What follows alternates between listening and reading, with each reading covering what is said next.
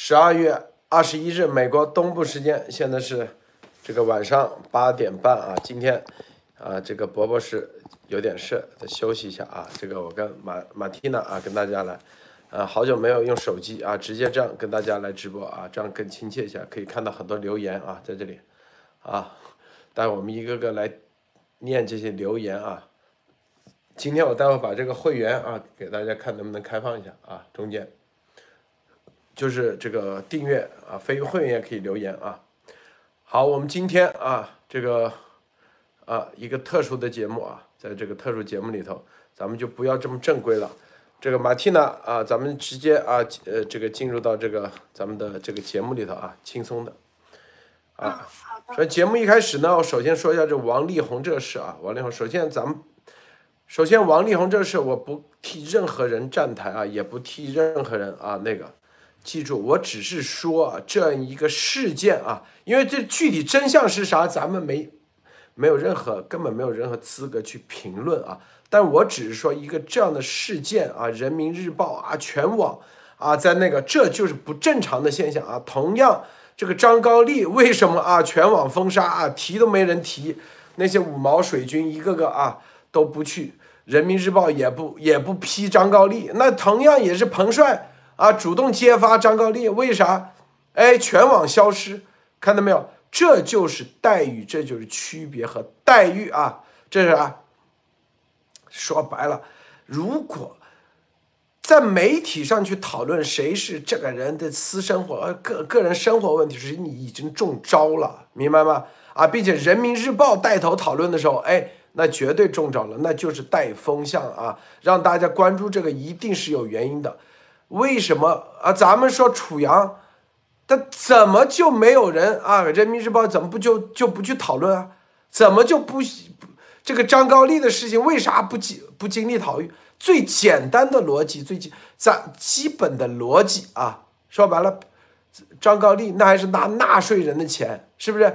你这王力宏啊，不管王力宏啊，不管他是不是啥私生活，咱不管，但是他毕竟不是拿纳税人的钱，是不是？啊，就这么简单，是不是？那你人民日报啊，在这待着一起上面轰，我们说的是这种现象啊，这就是媒体大审判。说白了，谁？我我跟你说啊，现在在中国，除了习之外，任何一个人要批你，绝对可以找得出你的绝对的。给你搞臭的各种弱点，我跟你说，是人嘛，人就有弱点，阳光下的瑕疵给你放大，是吧？对，习评都不让评啊，是不是？这就是一种打法。老百姓如果陷入到这样的一个漩涡里头，天天啊，这个人到底是讨论这个人是渣男还是不是渣男时候，其实就跟讨论你到底是大太子二太子一个概念。你为什么不讨论习近平去？最基本的是不是？为什么不讨论这些官员的财产公开？是吧？这些事情为啥不讨论这个张高丽的事情啊？是吧？为啥？最基本的逻辑在这里，啊，咱不是给王力宏站，我也不了解王力宏，王力宏是啥呢？咱不管，说白了，但是咱们就说，这个媒这个用媒体审判的方式，这种方式绝对不赞成啊。还有，如果王力宏跟中共关系很好的话，你像人民日报能去批他吗？如果跟彭丽媛关系好，一句话的事，我告诉你啊，一句话，所有的都全封，一个声音都出不来，就这么简单，是不是？啊？为啥？这这不这不就是说白了，这里风向嘛？说这这就是。这就是啊，这个文联大会之后，啊，贺军科他们上台之后，在引导的这所有的母毛都是归共青团管啊，大家知道啊，基本上他们上台以后啊，用一新的一些打法，一些新打法来玩的，啊，这个打法来比以前先进一些啊，绝对的啊，进化了很多啊，进化很多这种打法，让你看琢磨不到。你看啊，以前都是叫大陆爆出来的。现在直接海外爆出来，大陆在发酵，你看没有？这就是一种新的打法，很多人说，哎，这次都是台湾爆出来的，哎，你看，这就是他厉害的地方，啊，台湾爆出来，台湾那边，啊，然后在大陆上纲上线，看到没有？哎呦，我说的，我咱们说的是这个，不是说到底王力宏是不是渣男，有没有跟几个人，这有啥好讨论的？是不是？核心是你人民日报讨论，你人民日报大肆那个，那就是错，啊，这就是问题。啥时候你看过纽约时报去讨论？你去看美国的摇滚乐队、摇滚明星、歌星，多的是这种事。你啥时候见过纽约时报天天拿这个事情在那里啊大做文章批判？说是不是？没有吧？啊？这个马蒂娜，你你觉得呢？啊，是的，我我非常赞同您的观点，我也是这样看的。就是呃，如果是就比如说在之前我们所谈到的这些中共的高官和领导人，其实因为他们用的是纳税人的钱，但是很可能在国内呃大家是没有这个概念的，就是他哪里拿我的钱了，然后我的这个钱到底是怎么样到他的包里面去的？因为它是整个一个混沌的呃一一个环境，让你搞不清楚。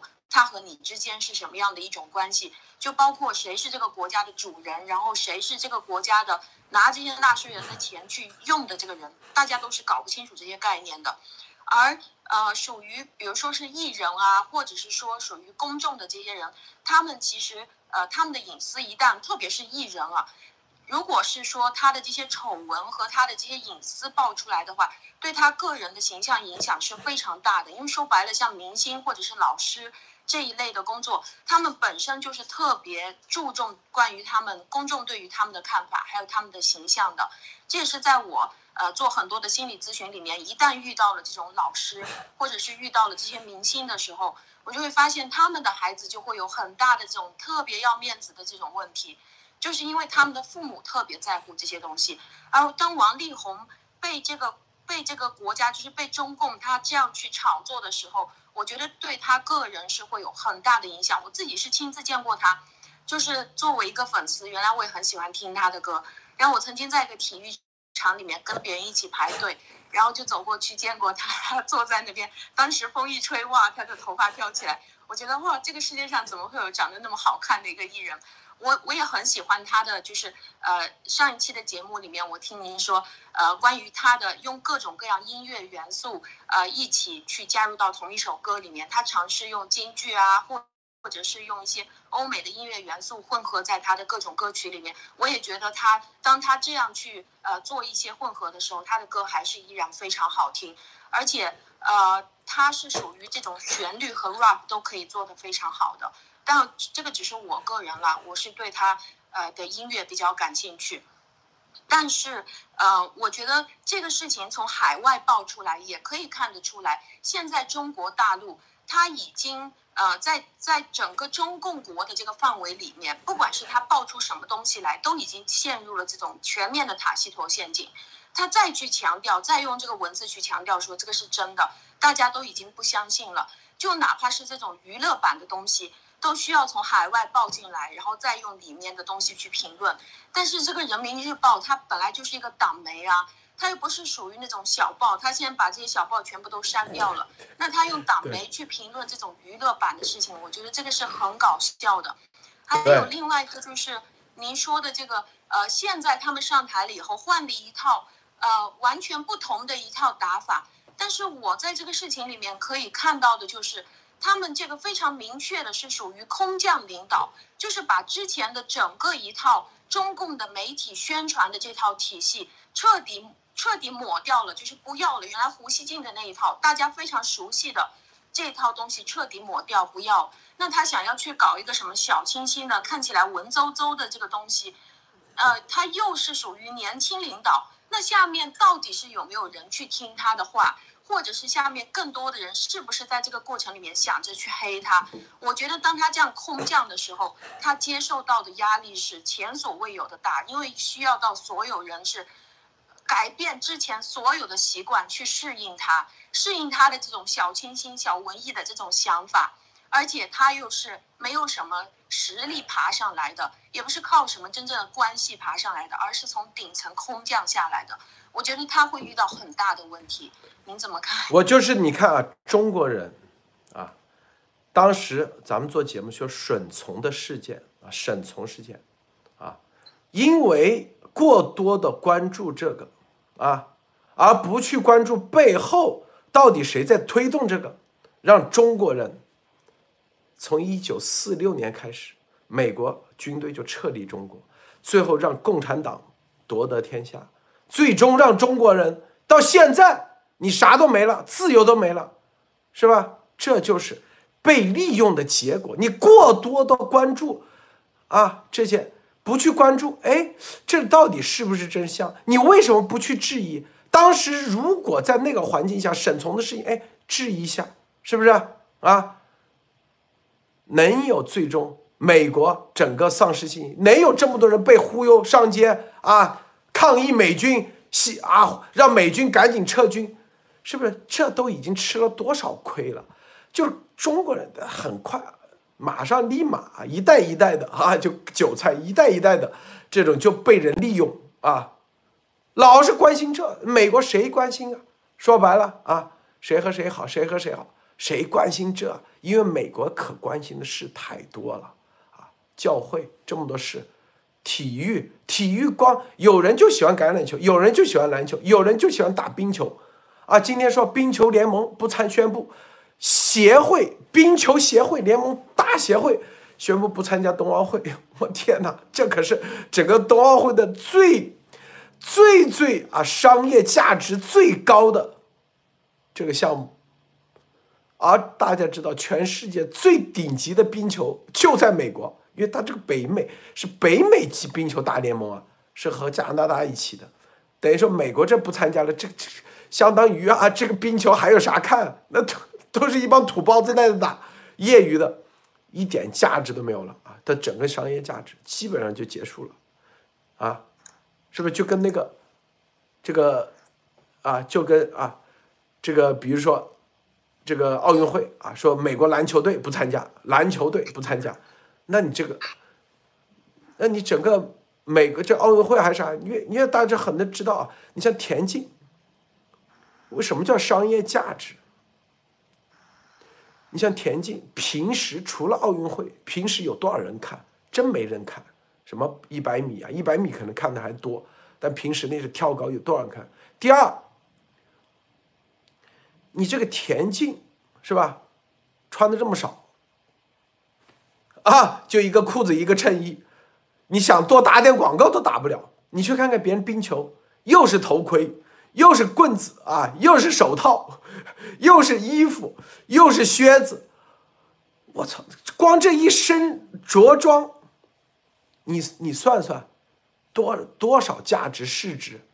这产业链多大？它产业链比一个跑一百米的产业链大很多，一百米。最多卖一个衬衣啊，就是衣服上衣下衣，然后再加上啥？再加上鞋，啊，然后最后可能就是一塑胶跑道。但是别人冰球联盟产业链多大啊？多大产业链？一身行头都是你这个一个田径的多少倍？是不是？这就是告诉大家啥？冬奥会虽然小，但是它的。是产业链很大，因为都很贵，啊，这个贵中之贵，最贵的就是打冰球，可以说是啊，不参加，你说是不是？没，你还有啥玩头？这就是我们说啊，刚才啊回回归正题，就是美国，你这么多产业链，大家都去关注这去了，谁老天天没事就关注你这玩意啊？中共呃，就是用人民日报来发娱乐版的东西，你说丢不丢人啊？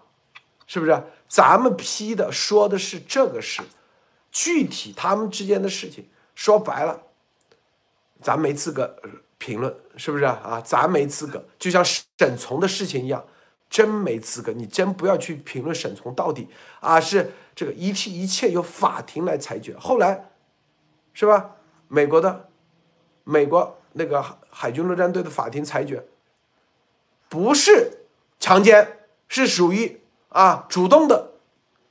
哎，你看这个是无罪释放，关恢复原恢复啊，这个是原来的这个军队的身份，就这。前两天嘛，那个不是左派的批这个胡锡进，批胡锡进，就拿了这个事情来说事，啊，说什么强奸了，然后居然最后美国法庭还不认，别人的法庭可是有陪审团的，是不是啊？啊，对，引诱嘛，很多事情，诱惑这种事情多的去了。马蒂娜，分享一下。嗯，针对刚才您说的那个冰球联盟的，我也我也看到了这个新闻。我我在这个新闻里面就想到了，就是因为美国它抵制，呃，他他宣布的就是说，嗯，外交抵制这个冬奥会嘛。但是运动员其实是可以参加。但是我在这个事情里面看到了，除了政府来进行外交抵制以外，美国的这个体制里面，所有的运动员还有属于他们自己的运动员协会。然后还有属于他们各种，比如说冰球联盟啊，或者是网球联盟啊，就会有属于各各自的运动项目的这些协会。所以在接下来很有可能，呃，就是说这个国家并不只是靠政府来决定啊，这个国家接下来的最大的动向，或者是一个一个运动员他自己最大的动向。对于工人来说有工会，对于运动员来说有运动员的协会。所以当这个运动员协会去。呃，宣布说这些运动员为了保护他的安全，为了让他们不要在这个呃又一波的新冠疫情里面出现问题，那么就嗯，也宣布他们保护协会里的运动员就不要过去了。那我就觉得，呃，像这样的一个运，像这样的一个全球性的一个比赛，当最厉害的全球比赛的最高水平的人不去参加的时候。啊，就是整队整队不去参加的时候，就真的是没有什么太大的看头了。而我前两天就在一个呃电视里面，我我了解到这个中共它的全运会和其，我觉得这个接下来就像一个全运会一样。首先，然后我觉得中共呃，我看了一下中共的全运会，它和其他地方的最大的区别就是在于。呃，上一期节目我听听您说，现在习近平他很希望大家就都出去跳广场舞。然后我看到现在在中共国里面，广场舞已经变成了一个非常大特色的一个叫做什么有文化保护的一个项目。然后他就把这个广场舞都已经变成到那个全运会里面去了。那我不知道当这个冰球取消了之后，会不会加入到这种冰球？呃呃，会不会加入到这种呃广场舞去到他的这种？呃，全呃这种奥运会里面，呃现在已经分不清奥运会和全运会了，呃，然后针对啊，就是刚才我们去聊的那个主题，我的看法呢，就是由于我们的这个体制有非常大的一个问题，就是我们没有办法对顶端的人，没有资格对于顶端或者是这个金字塔最尖端的这些独裁者有任何评论的资格，但是西方他们是由人权最大一直到。到最后去帮你做公共管理的这些人，他拿着你的纳税钱，你就可以去评论他，你有资格去监督他。而我们由于这样的体制，决定了我们所有的人，当我们懦弱的时候，当我们想要发泄的时候，我们只能去面对我们身边最有安全感的人去发泄，那就是我们的家人。所以就导致。我们所有的这些怨气，所有在社会当中接受到的这些痛苦，只能去跟着自己的家人发泄，那就会让我们和家人之间的关系变得非常糟糕。但是真正导致这些痛苦的，导致我们每个行业不断的垮塌，或者是我们在社会上遭遇不公的，就恰恰是拿着我们的钱在上面胡搞乱搞的这群人，我们却没有资格，或者我们没有胆量去评论他，因为我们不知道。呃，因因为我们在这样的一个体制下，不知道如何去评论他，那我们就只有让我们身边的这些同事，特别是跟我们层级的，或者是比我们更低层级的这些人去受苦，然后特别是让我们的孩子去受到很大的压力，家人受到很大的压力。所以生活在这样的社会里面，每个人都是众叛亲离的，而真正问题永远都是累积在尖端的。这些问题越累越多，到最后永远解决不了，只有推翻这个体制。谢谢卢先生。这个啊，全美冰球啊大协会啊，宣布不参加。你看，这就是咱们之前说的啊，之前说过，说慢慢的啊，这些重要的啊这些运动员的代表啊，就会宣布不参加。这些一个个啊，这个全美冰冰球这是市值最高的，就是在冬奥会里面市值最高的这运动员不参加，那别的人谁还去玩啊？吃多了没事干，是不是啊？啊，就跟啊本来参加奥运会指望乔丹去的啊，乔丹都不去了，这还去了还啥意思啊？啊，就是排名第二、第三的就不会去了，排名第二、第三的一看，啊，排名第四、第五的一看，第二、第三都不去，那我这多丢人啊！就算拿个金牌。他就是啊，体育这东西都是往上比啊，所以呢，最顶级的不去，他就全面溃败。你看，这就是大家看明白没有？就是全面的啊，在推动啊，一步一步到一定时候，他就放个东西出来。那我们今天看看啊，这个维加诺大主教啊，在前天啊做节目的时候说的内容，大家得看看啊，里面基本上就是。就是宣布了这个天主教梵蒂冈的他的这一支的力量，全面支持严博士的关于生武器，这个中共的邪恶啊，以及中共释放故意释放这个说白了全面支持，这个力量是很大啊啊！告诉大家啊，之前我们说传统基金会是吧？太阳报、牛津大学辩论社，然后梵蒂冈啊，梵蒂冈虽然啊教皇有是一股力量，教皇是跟中共搞在一起的啊，但是这个大主教他是美国方面的大主教，美国方面的啊，就整个美国负责美国的以前驻美国的大使还是，之前我们专门做节目也跟大家说，梵蒂冈它里面专门说了。希腊罗马文明啊，基督文明里头的世界，所有人必须得全部站出来，反对中共的这种啊，他没说具体是中共，说这种病毒啊造成的这种啊，对破坏这个国际秩序啊，这几千年建立的这种秩序，大家看明白没有？就一个个站出来，然后再加上你像这个。北美啊，这个冰球大协会宣布不参加，是吧？这就是全面一个个都会出来，并且往前推进，啊，齐刷刷的往前推进。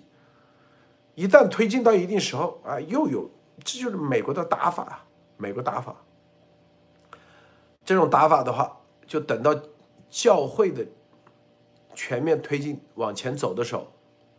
这话一放出来，那可各天主教教团立马就要传播，啊，立马传播。然后你想想背后是什么样的各种力量，是吧？我们之前说骑这个骑士团是不是？啊，各种骑士团，各种上千年的教会组织，他们全部都会站出来，因为维加纳大主教发话了啊，大主教发话了。这是一场战斗啊！这个马蒂娜，你怎么看？是我就是在我就是在听，然后还有翻译完了以后看这个大主教的这个讲话的时候，我我真的几次我我都是超级的感动，就是呃我我没有想到，就是他可以把这个问题看呃就是说出来的那么透彻，呃因为其实真的就是。嗯，他也提示到大家，在这一次过程当中，我们一定要把这个事情看得非常深刻，而且这个其实就是对对于基督，嗯，基督文明的一种最大的极限的挑战，就是通过这一次的这个疫情作为一个契机，他在这里就呃谈到，就是说，呃，美利坚合众国和全世界的人类，在在这个最关键的时刻。利用了这种啊，就被利用了这种疫情的紧急情况，然后或者是一些全球变暖啊，还有绿色经济的一些，他是称这个东西为闹剧。然后啊，深想要做的事情是大重置，还有深层的国家国家之间这些政府之间的共谋，故意引发这些经济危机。所以他把这个问题看得非常，就是我觉得之前路德先生就曾经谈到过。关于他所谈到过的这些关于大重启的问题，呃，我觉得当当这一次，不管是宗教界，或者是呃之前您曾经提到过的关于呃以色列。或者是犹太人，当大家都一起去觉醒的时候，我看到这个事情里面，我们每一个人都都能够有这个机会去做得到在这个事情里面的贡献。您对于他的这个讲话，我想问问您是怎么看的？我跟大家啊，这个他这里的讲话，你看啊，这些内容说。在疫情啊紧急情况、全球变暖和绿色经济的闹剧以及大同质疑深层国家的共谋故意引发的经济危机，啊，共谋都只是一个更严重问题的后果。我们如果想战胜它，就必须深入理解它，就了解它。这个问题本质上是道德的，事实上它是宗教性的。我们不仅啊，必须不仅将上帝放在我们个人生活里，而且放在我们社会生活的首要位置。我告诉大家啊。这个最近啊这段时间，我深刻的体会到，必须得从这个层面、信仰的层面出发，啊，宗教的层面、信仰层面。为什么？为什么？这里头啊，很多有钱人啊，在美国的真正的啊这些资产啊，几十亿、上百亿美金，大多数都跟中共。有各种各样的来往，经济往来各种，毫无疑问，中国的市场无所不入啊，是不是？然后，如果啊，在这个层面上你不能有人发声的话，他们会很迷茫，就没有人站出来为这个事背书的话，他们会觉得，呃，是吧？这这东西啊。中共啊，还可以继续下去。有这样的人站出来，你看那个传统基金会啊，传统基金会给严博士啊不这个背书，包括牛津大学那个，说很多都在引用啊。他说传统基金会最近都对他报道了，都是这样说的啊，都是这样说的。还包括这个牛津大学，别人。就是别的他不祝贺你，但这个有些牛人，啊，这些牛人就是我们之前做节目跟他说过，也都啊绝对的一看，我天，那了不得，是吧？那现在很多都是让这些人去抉择的时候，这种抉择必然他会有损失，毫无疑问啊，百分之百的。啊这种损失，大主教说了，大主教说的很清楚了，红衣大主教啊，你这种损失，啊，是必须的，必须得面对的，啊，不要想着一点损失都没有，这就是如果你不那个啊，你的基就是他说的很清楚啊，这就是希腊罗马文明啊，建立通过西方自然动力。来建立的西方文明，啊，都是在你看西马罗马世界这些自然道德原则，在基督教中找到了他们的实现。基督教通过给西方自然的动力来建立西方文明。基督教是抵御不公正的最有力防御，是抵御强者压迫弱者的最强卫戍部队。你看没有啊？这里头，这就是说。就告诉你，如果不抵抗的话，你最终，你如果还在想着苟且的话，你觉得啊，在在在这里啊，观看风向的话，你可能你现在的所有的你你幻想的各种所谓西方文明啊，就是现在就美国的普世价值，全部都会没有啊，都会不将再拥有。你自己这大主教明确说的，意思说他说的东西从上到到下，我们。真的，那个马蒂娜正在翻译啊，把他们做成那个视频，你们就看到从上到下下文，说白了就是严博士的观点，是不是？严博士到处去行讲，说的就是中共就是反上帝的，啊，很多人啊站出来，是吧？到这个时候了，马蒂娜，你说说啊，这一一波一波的更牛的人全部站出来，这意味着啥？你想想啊。我觉得这个。这这个这个事情是让我非常激动的，就是，呃，就就在前两次您提到关于犹太人的时候，然后也包括我们昨天的节目里面提到关于这些媒体的时候，我觉得也是只有用信仰或者是提提示大家为什么有了今天的这个文明，因为有了信仰为基础。就哪怕是你为了贪欲有了很多的钱以后，你也需要文明来保护你的这些财产，因为这种彻底的脱离文明、脱离信仰的这个社会，是大家之前都曾经没有，特别是西方的这些国家，大家都曾经没没有经历过的。但是我们是经历过这种彻底没有文明、彻底没有司法的这种这种地狱的。对于我们来说，这个对于我来说，这个就是相相当于一一个一个地狱。无论你如何去努力，你都永远得不到这种公正。无论是你怎么样，内心怎么样去向往着正义，你永远都没有办法在这个环境里面去发言。那我就在看关于这些啊犹太人，呃，关于这些犹太人他们所做出来的这些媒体的时候，我觉得他们现在已经在转向了，因为呃，华盛顿邮报其实也是犹太人，呃，或者是说他是以色列人做的。默多克都是，都是犹太人。纽约时报创办者也是犹太人，然后全美广播公司的总裁也是犹太人，就包括花花公子啊，还有这个通讯之王路透社也是犹太人，就包括现在的脸书刚刚被点名的脸书创始人扎克伯格，他也是犹太人。所以，如果是可以用信仰去提示他说，你是的，你现在需要很大的一个欲望，你想跟其他人一起联合，来让这个文明世界消失，然后去用撒旦的那一套。呃，用你内心的空呃这些欲望，尽量去扩大自己的呃呃这个权利啊，或者是范围。但是到了你扩大到那天的时候，你如何去保障你自己扩大的那些成果是属于你的？我觉得在在这个信仰啊，就是代表着信仰的、代表着基督信仰的这个大主教已经站出来的时候，或者是说已经站在了严博士的这边的时候，呃，我觉得这个是我们的一个最大的希望已经开始了。继续啊，继续啊！刚才马蒂娜说的这一段非常好，非常好，啊，然后我们再啊，这个，在啊，这正好啊，这一段咱们来说说楚阳啊，说说楚阳的事。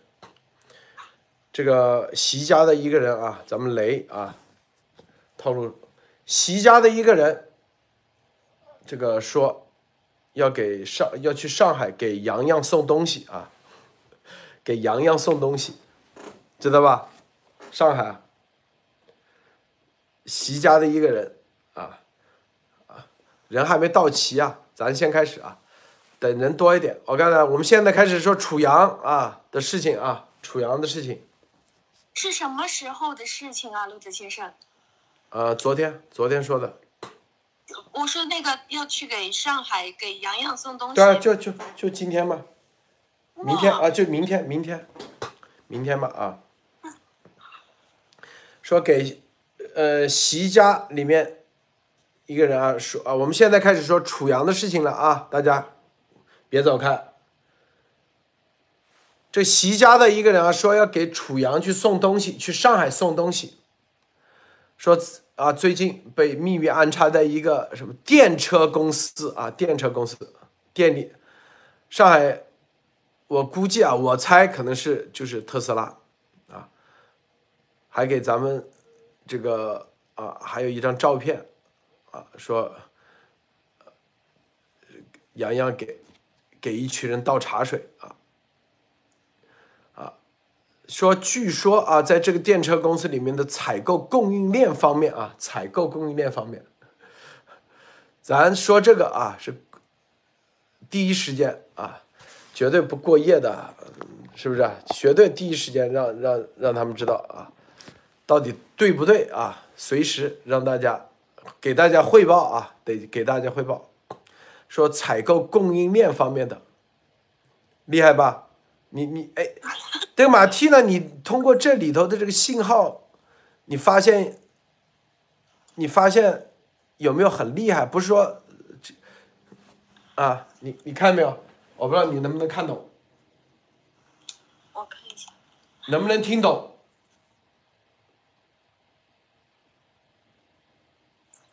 采购供应链啊，大家想过没有？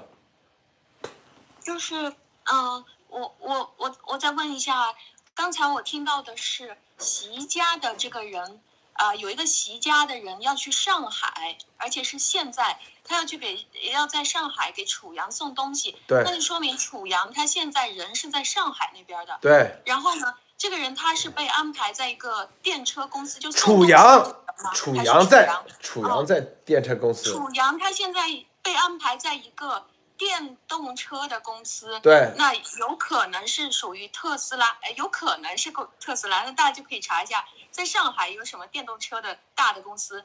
然后楚阳在这边给人家倒水，就说明不是不是不是有个照片是给别人倒茶水，知道吧？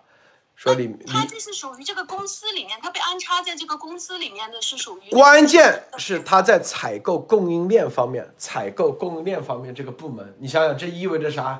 你想想啊，嗯，那那就说明他是控制整个供应链的嘛，控制了这个公司的供应链的嘛。我告诉你陆先生啊，你一个公司，我告诉你，一个公司最重要的就几大块啊，最重要就几大块。第一重要，财务是吧？啊啊。第二重要，最重要就是供应，就是采购。采购就是你的核心竞争力啊，核心竞争力啊。第三就是人嘛，是吧？团队，是不是？第四，那就是所谓你的啊一些资讯啊，你的市场啊、数据啊这些东西。但采购供应链那都是很关键的，是一特别是啊像这种新东西采购供应链啊，那可都是是啊。铁木真说刚才说了啥？谁总结一下？马蒂娜，你跟铁木真总结一下，好不好？好的，刚才路德先生报了今天的一个料，就是席家的一个人，他要去上海给楚阳送东西，然后这个楚阳呢，他现在是被安排在上海的一个电动公电动车的公司，然后楚阳作为这个公司里面的采购供应链的一个，我觉得他应该是正在控制这个采购供应哎链的这一，不到控制，没人知道他是楚阳，不知道他是什么职位啊。对。但是是这个人过去了是，呃，楚阳是作为这个电动车的采购供应链的这块儿去给大家倒茶，就是在这边。那呃，我也非常同意，就是陆子先生说的，一个公司里面的采购，它是属于这个公司里面的核心竞争力。那呃，还有除了除了采购以外，就是市场部啦，或者是销售部，或者是其他的这个厂家，就是那这个采购部其实也是所有公司里面可以说是吃回扣可以吃到最大的，或者是呃，或者是或者是这个活动的空间最大的，我觉得它是不亚于这个整个整个企业的销售部，或者是它也哎，你别说了，哎，我来，我来啊！你再说，别人觉得你这就马上带错了风向，我天哪，我生怕你这说错。第一，不是去给别人倒茶，知道吧？不是工作去倒茶，是有一张倒茶的照片，楚阳在给别人倒茶，啊，明白吗？啊、不是他的工作是倒茶，而是对，我的意思是，他是作为这个公司里面的人去给呃过去不是正好有一张照片给拍到了，哦他正好给别人在倒茶，知道吧？不是说跪在那里故意给别人倒茶，就正，哪怕习近平如果坐那里也会给别人泡茶倒茶，不是说他就是过来倒茶的，明白不？我、天哪，知道吧？啊，你这我发现你这个有问题啊，你这听关键关键点你要会，要找关键点，知道吧？啊。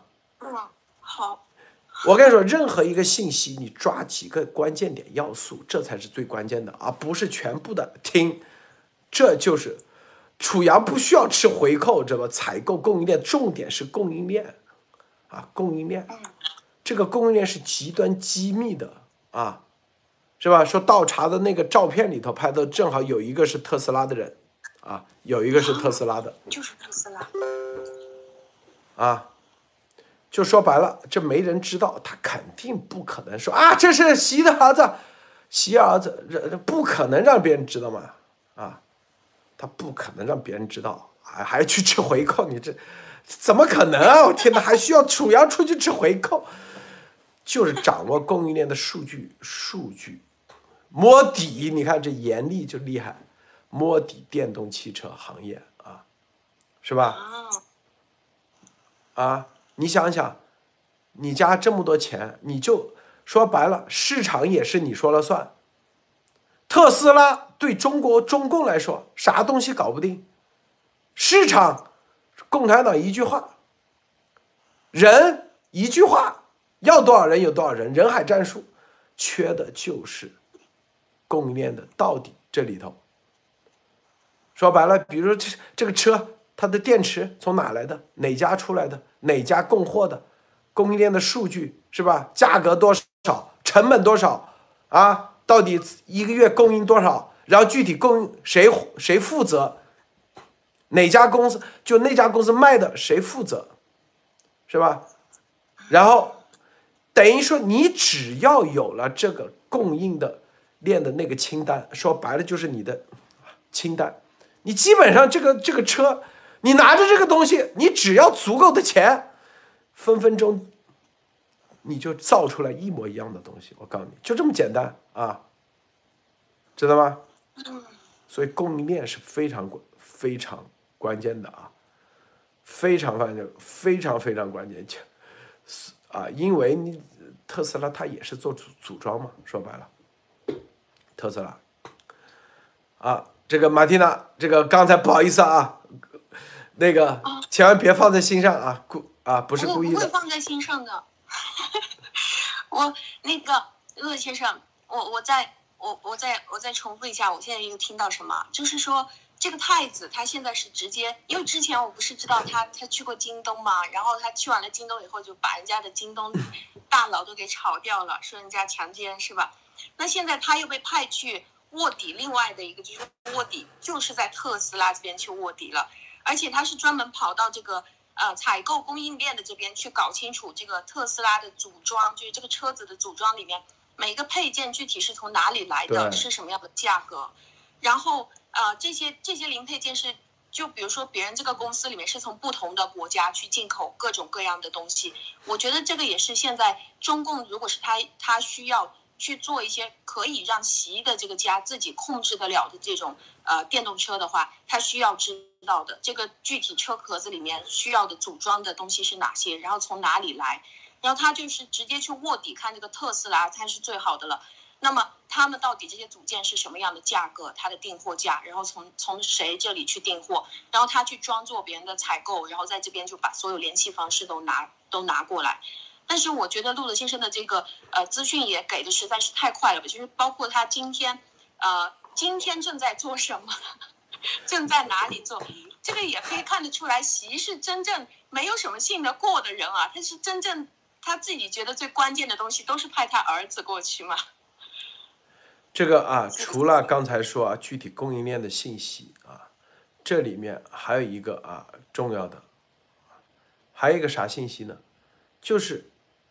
啊，在里面植入某些啊，在汽车的里面植入某些什么东西，间谍的软件或者间谍的芯片，它可以通过供应链的源头去植入。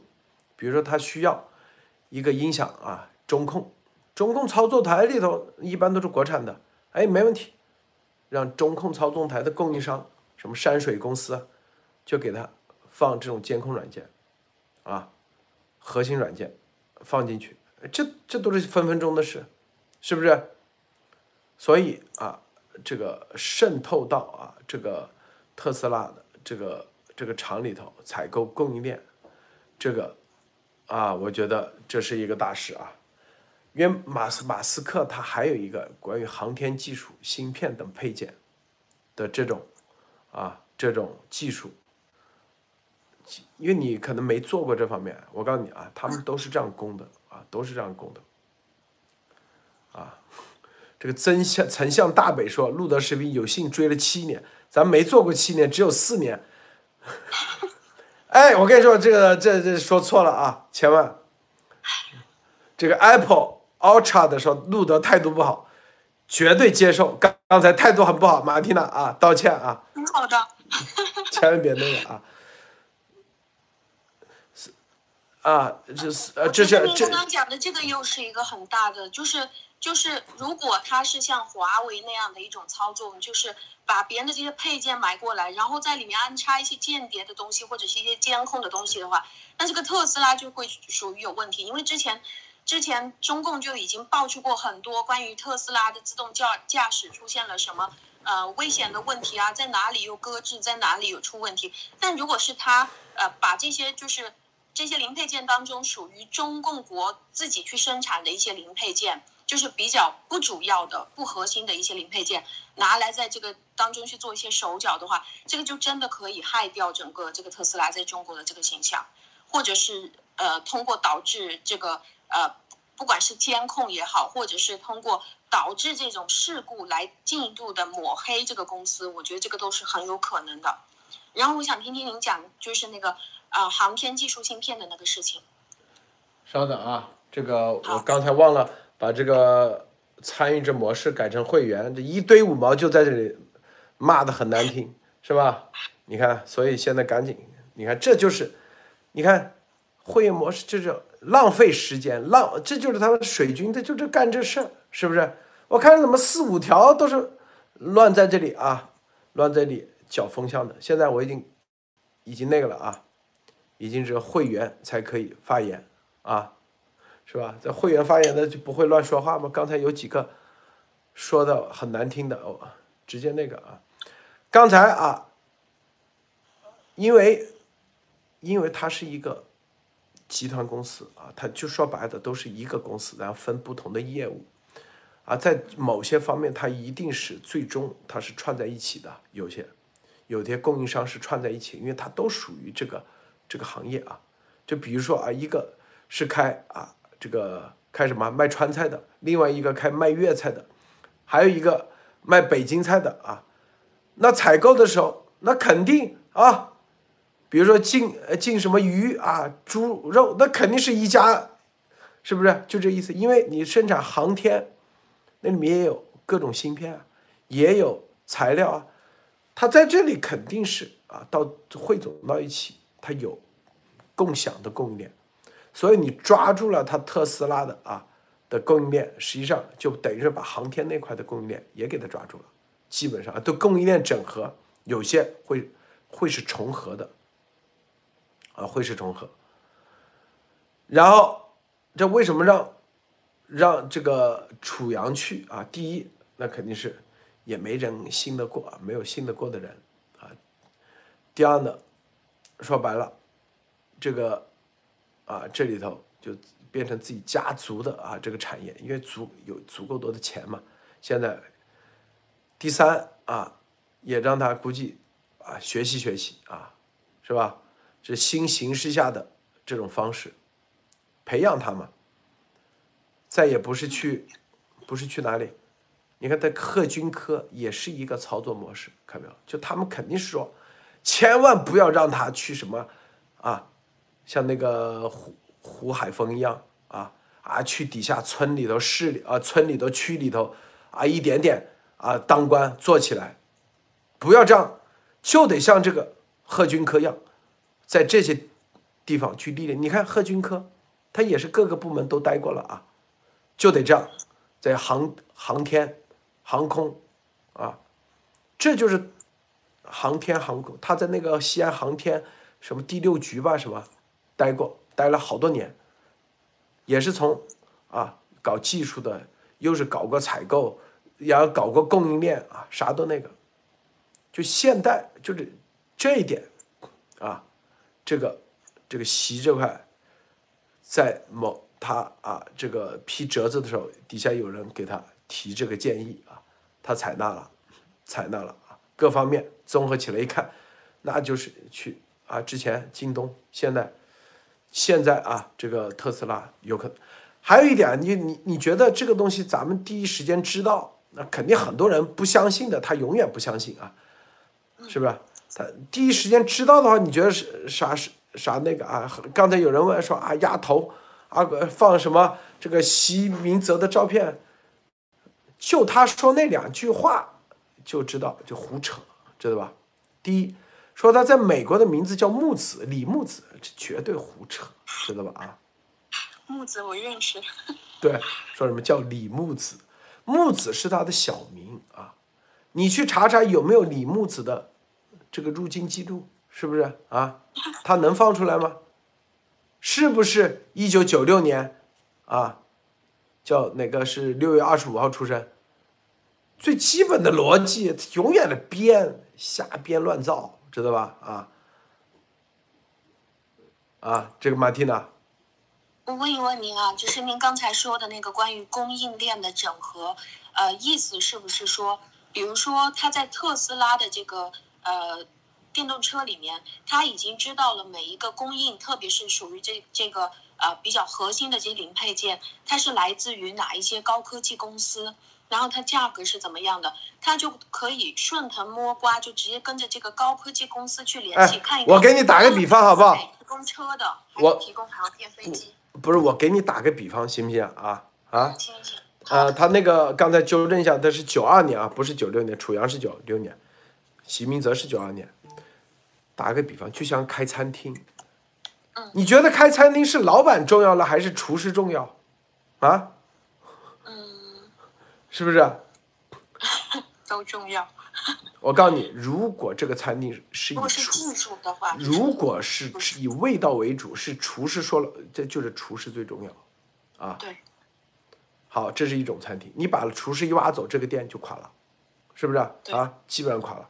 如果这个店是以吃特色，就是它的厨师也不重要啊，厨师基本上厨师，但是我这里就有果子狸，就有穿山甲，那你说谁重要啊？采运营的老板不是采购重要啊，老板是负责整合，采购那个人最重要的一定是老板最信得过的，要么就他老婆负责，要他妈就亲信负责，是的，是不是？因为这个或者是老板自己去采购。对你你你这个啊，火锅店就不要出事。我告诉你啊，我之前帮别人开过火锅店，火锅店你知道谁什么重要？炒料的炒料的师傅最重要。你知道那炒料师傅是怎么炒料吗？一个屋子里头，他每次炒的时候把门关上，别人不能进来，啊，一大锅很大很大很大的锅，先放什么后放什么，啊，然后每个炒多少分钟，啊，这个原料从哪来，极端保密。我告诉你啊，很多人说这东西有啥那个，炒料就是锅底嘛，料分大料小料是吧？啊，锅底的料啊，就是因为四川是吃锅底料。北京的是吃就是小盘子的那那个碟子料啊，是吧？这就是秘密武器，为啥？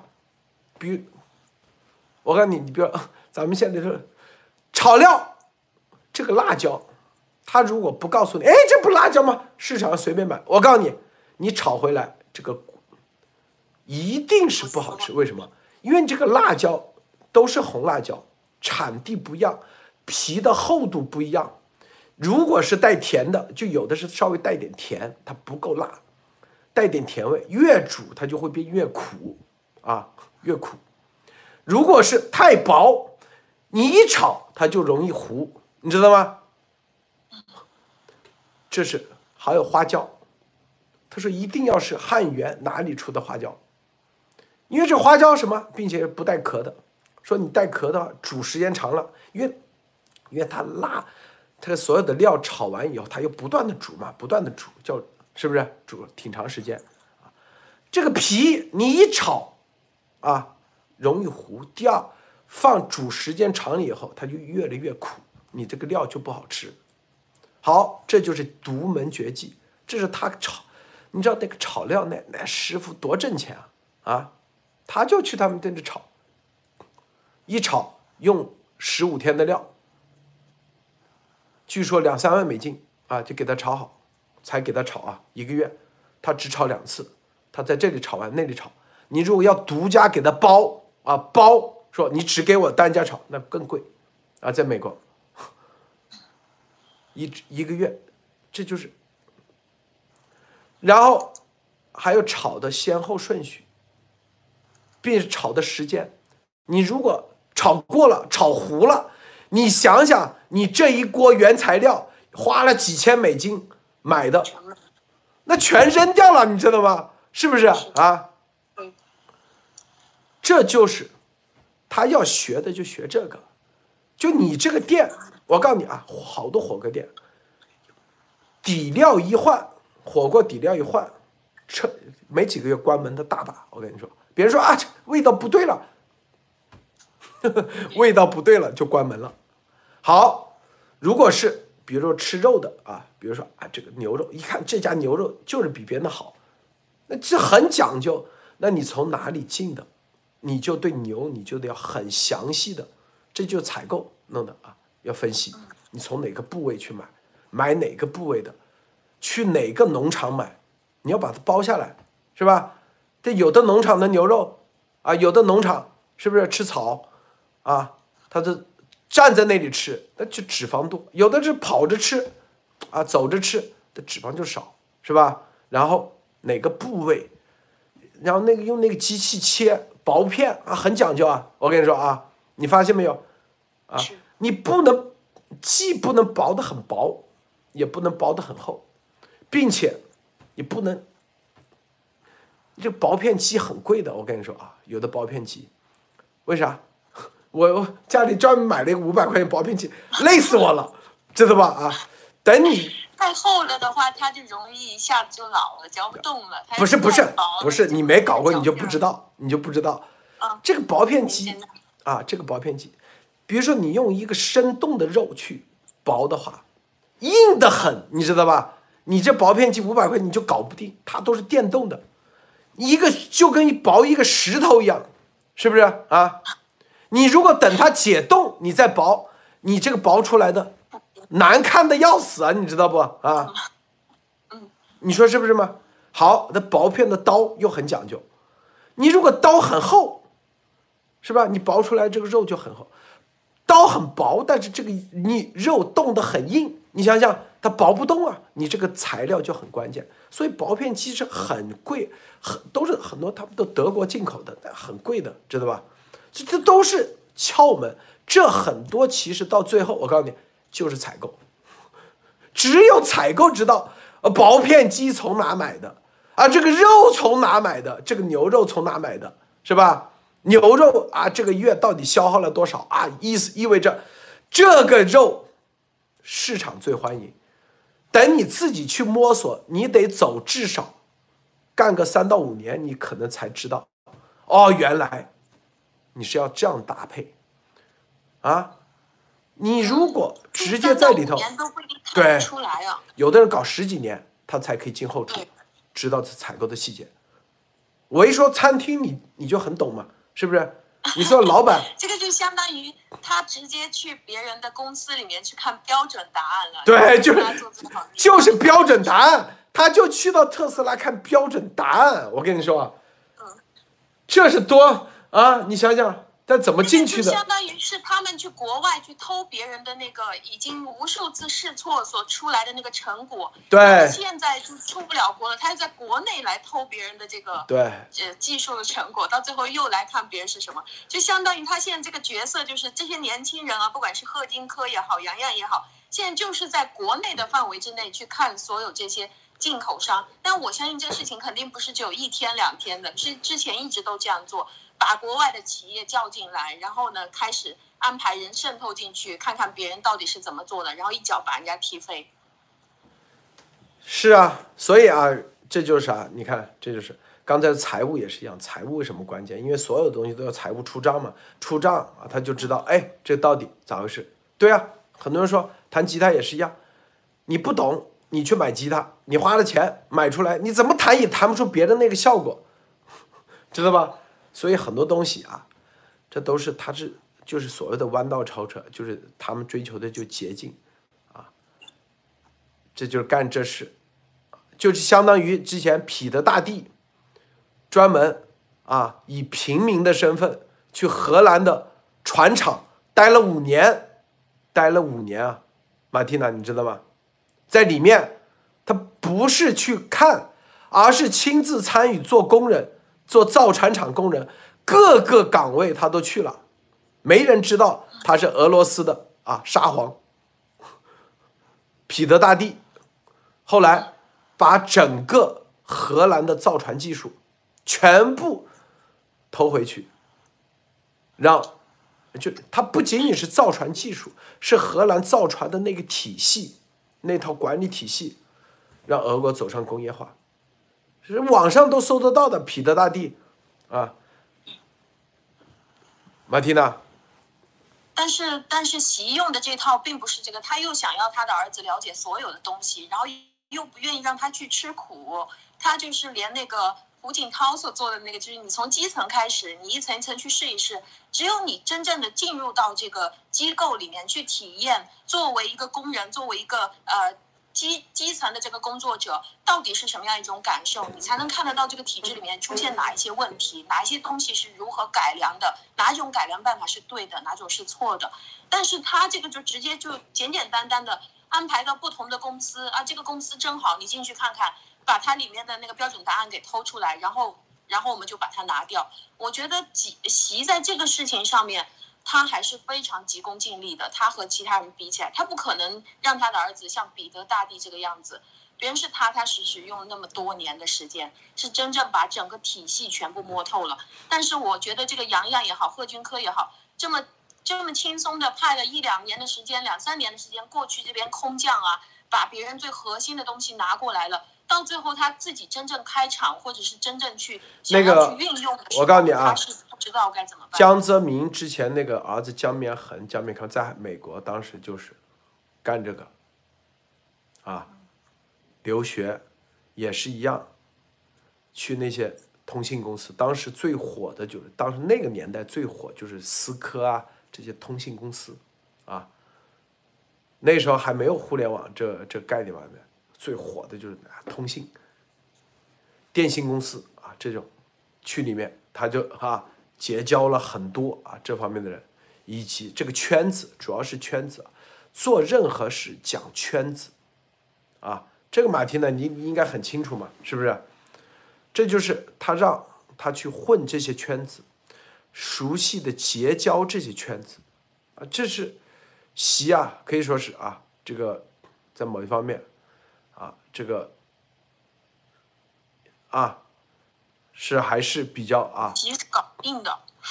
对，所以江绵恒他一回来，他不就是吧？什么中科院，后来啊，那个叫什么网通啊，成立网通，这都是啊，这都是他的同学，就他的圈子，是不是？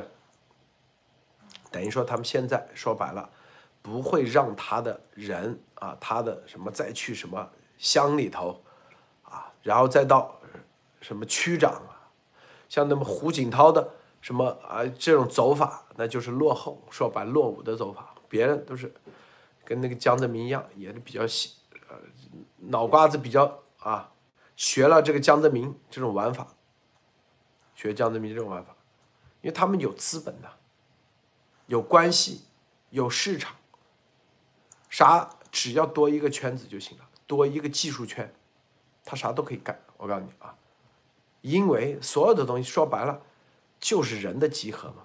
啊，只要你有这个顶尖的人在，就跟那个造那个小米一样，那个雷军他他又他他懂手机吗？他不懂，他把谷歌的那个人挖过来啊，这圈子那几个最牛的人一挖过来，他小米就出来了，手机是不是？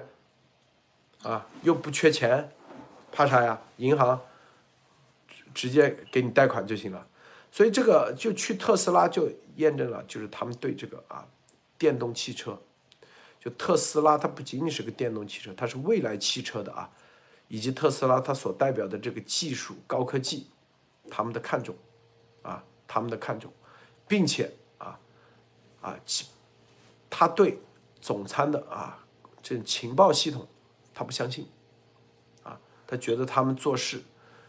忽悠啊，所以派，相当于啊派太子监军啊亲自上马，去把特斯拉啊一些核心的东西啊给他搞过来。什么小鹏和蔚来这些车啊，小鹏汽车，他他们就是学，说白了就是啊学特斯拉还是很大的差距，差距很大啊。和特斯拉，他们只是一个电动车，但是。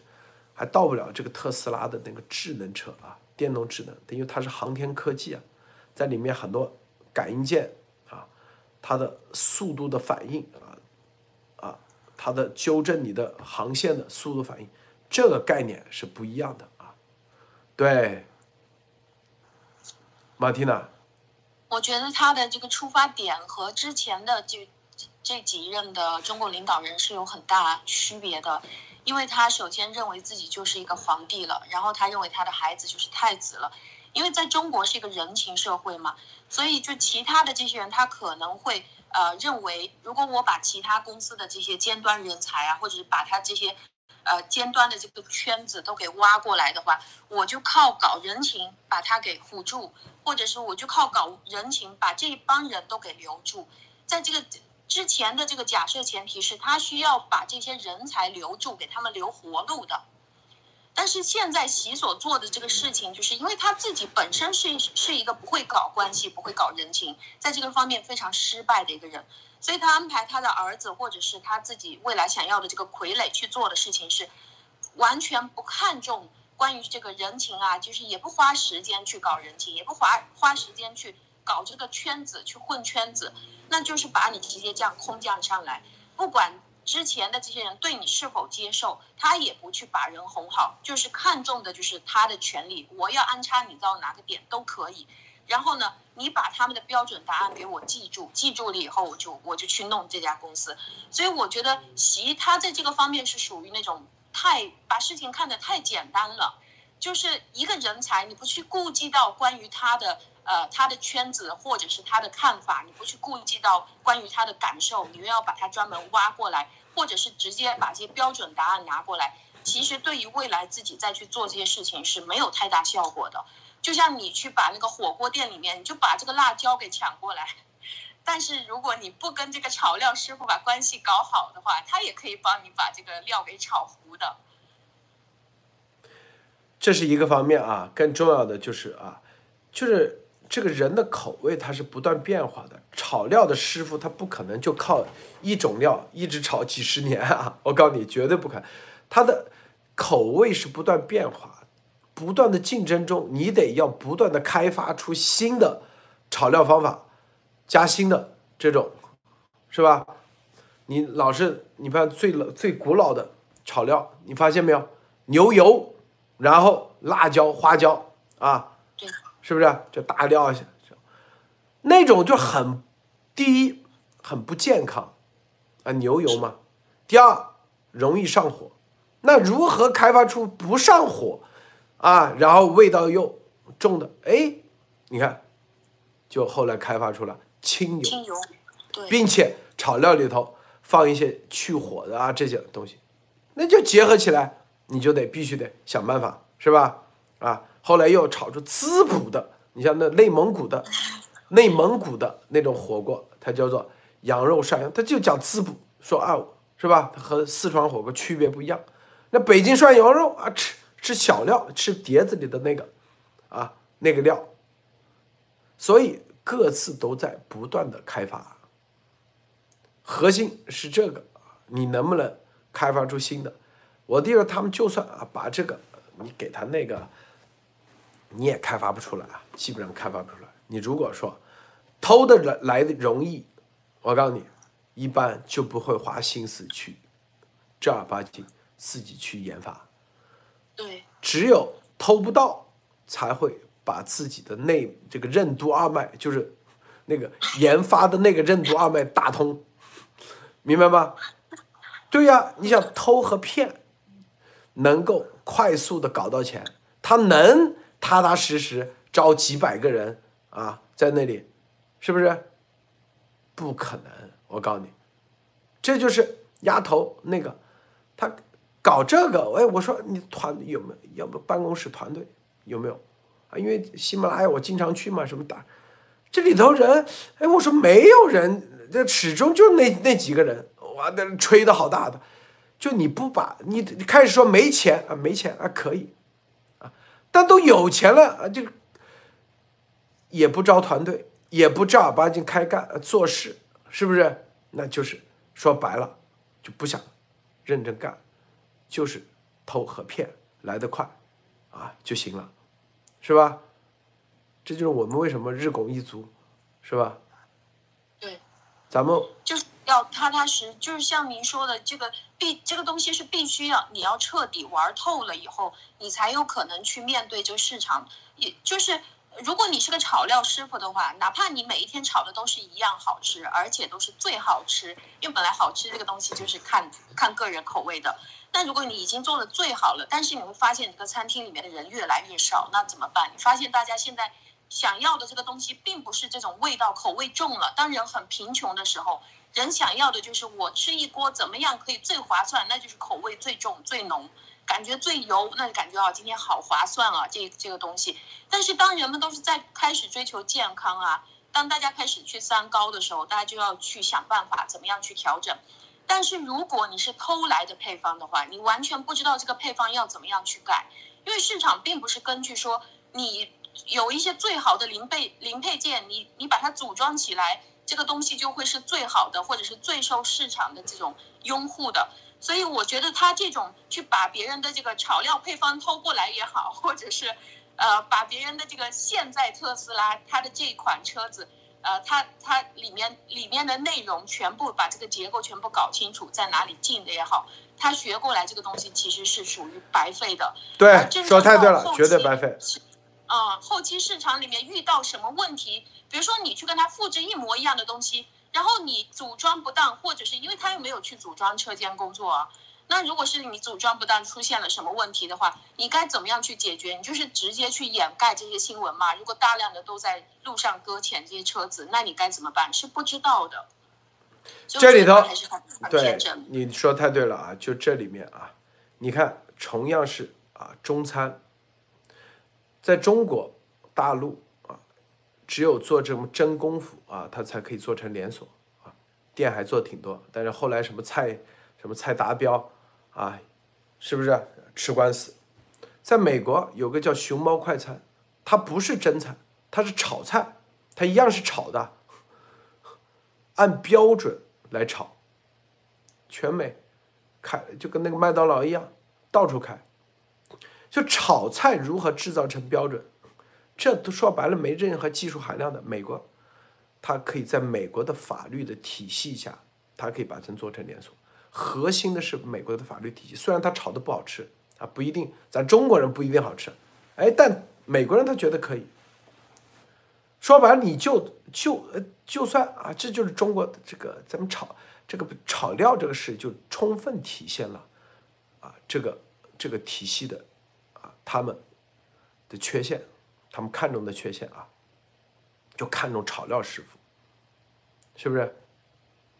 但是，你这个体系建设里面，难道炒料才是最关键的吗？那不是啊！就像你去偷，你哪怕特斯拉最核心的偷了，你最核心的是啥？特斯拉的体系是啥？创新体系、研发体系以及美国的法治。所允许啊，给他快速复制的体系，啊，以及知识产权得到保护，每一个搞创新的人都能在这个利益链里头能够共享、享受这个利益成果的这个体系，你中共国没有，说白了，你没有，啊，这就是为啥啊，在美国熊猫快餐可以开成连锁，因为它有这个体系可以保障。啊，这里还包括法律体系啊，是吧？中国没有，最后一定搞不起来，是吧？一定搞不起来。是的，肯定搞不起来。咱们是站在一个更高的点啊，跟这个习啊，跟猪头来说而已啊。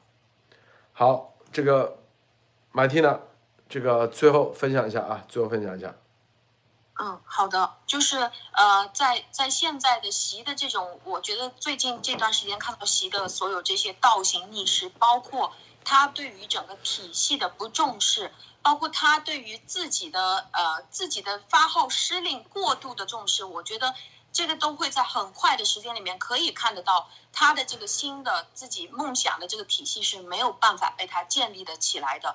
但是我觉得他。呃，一方面觉得这个把这个权力看得过重了，或者是把他个人的想法看得过重了。现在的这些呃，路德先生在这段时间里面提到的关于他所有想做的这些计划，我觉得在很快我们都可以看得到这些这些呃这些很生猛的，或者是这些很伟大的这些计划，一个一个都会崩塌，因为它是完全不符合事实的，它也是完全没有办法被搭建的起来的。对，谢谢先生。好，咱们今天节目啊就到此结束，谢谢马蒂娜，谢谢诸位观众观看，不要点。